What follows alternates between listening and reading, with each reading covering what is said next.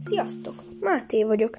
Előre elnézést kérek a háttérzajokért, ha lesznek, de a lényeg az, hogy mától egy podcast sorozatot fogok csinálni, négy-öt epizód, hát ö, egy-egy podcast ilyen 5-10 perces lesz. Hát ö, most a görög szereplőkről, például, hogy ma, például, é, vagyis, hogy a görög szereplőkről fogok beszélni, és ma Perseusról fogok. Na, menjünk is!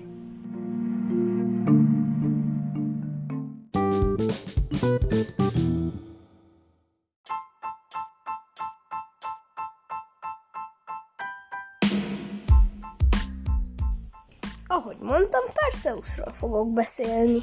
Lássuk is. Hát, ö, nehezebb feladatok is el, feladatokat is elvállal. Most a jellemzőit sor, ö, sorolom.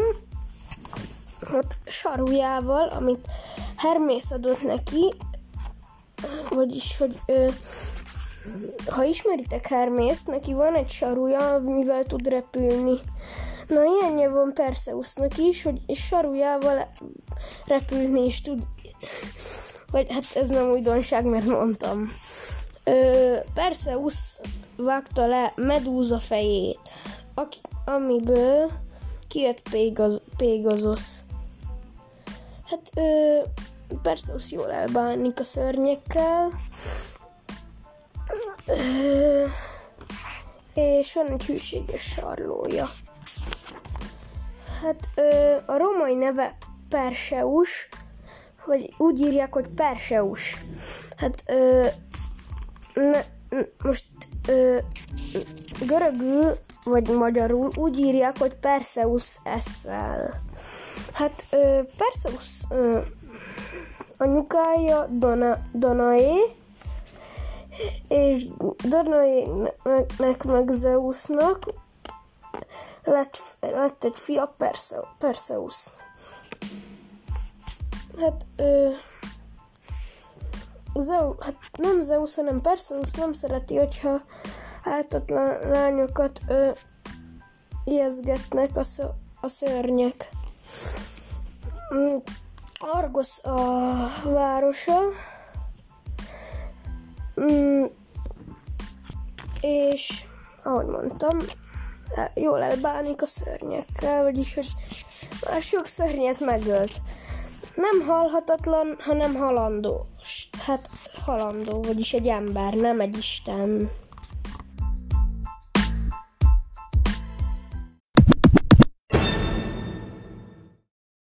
Hát, hogyha már nagyon kíváncsiak vagytok, akkor mondok még, ö, akkor még mondok nektek érdekességeket Perseusról. Hát, ö, Andróméda hercegnőt vette ö, feleségül, az úgy történt, hogy, an, hogy Andróméda hercegnőt le, láncol, leláncolták, mert ö, a szülei, mert az anyja valami, hát ö, túl, mondjuk, hát ö, túl szépnek gondolta magát, és mm, és a tenger nimfáit kb. kicsúfolta, és az egyik tenger nimfája Poseidon felesége volt, és, mm, és így lett, és, és Poseidon mérges lett, és küldött egy, hát ha jól tudom, egy szetet küldött, hogy, és hogy, áldoz, hogy, áldoz, hogy, áldoz, hogy áldozzák fel Andromeda hercegnőt, és akkor minden jó lesz. De erre jött, hát arra felé járt Perseus, és a, hát, és Andromeda mielőtt a cet bekapta volna, hát ö, el, elmesélte Perseusznak a történetét. Hát, vagyis Andróméda a saját történetét elmesélte Perseusznak, és ezért Perseus úgy döntött, hogy, meg, hogy megmenti Andrómédát, és meg is mentette, mert ki, mivel mondtam, hogy Perseus megölte Medúzát, Medúzának van egy ö, képessége, mivel ő egy gorgón, ö, a, aki a szemében néz, kövé változik. Ezért ö, Perseus az, a zsákjából kivette Medúza fejét, és a cet tartotta. A cet kövé változott, változott, és így Andróméda megszabadult, vagyis, hogy nem halt meg. Utána Perseus elvette Andróméda hercegnőt, és hat fiúk le, és hat fiúk vagy lányuk lett.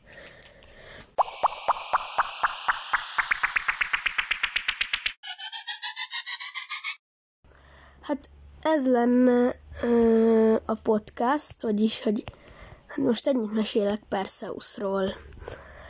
Hát én most el is köszönnék, de előtte ajánlok nektek egy könyvet, hogyha kíváncsiabbak vagytok Perseusról.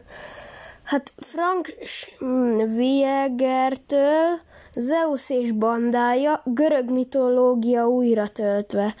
Hát ez a görög mitológia feldolgozva gyerekeknek. Hát nincs benne az összes mítosz, de, szerint, de szerintem egy nagyon jó könyv, megéri megvenni. Hát akkor én most el is köszönnék. Sziasztok!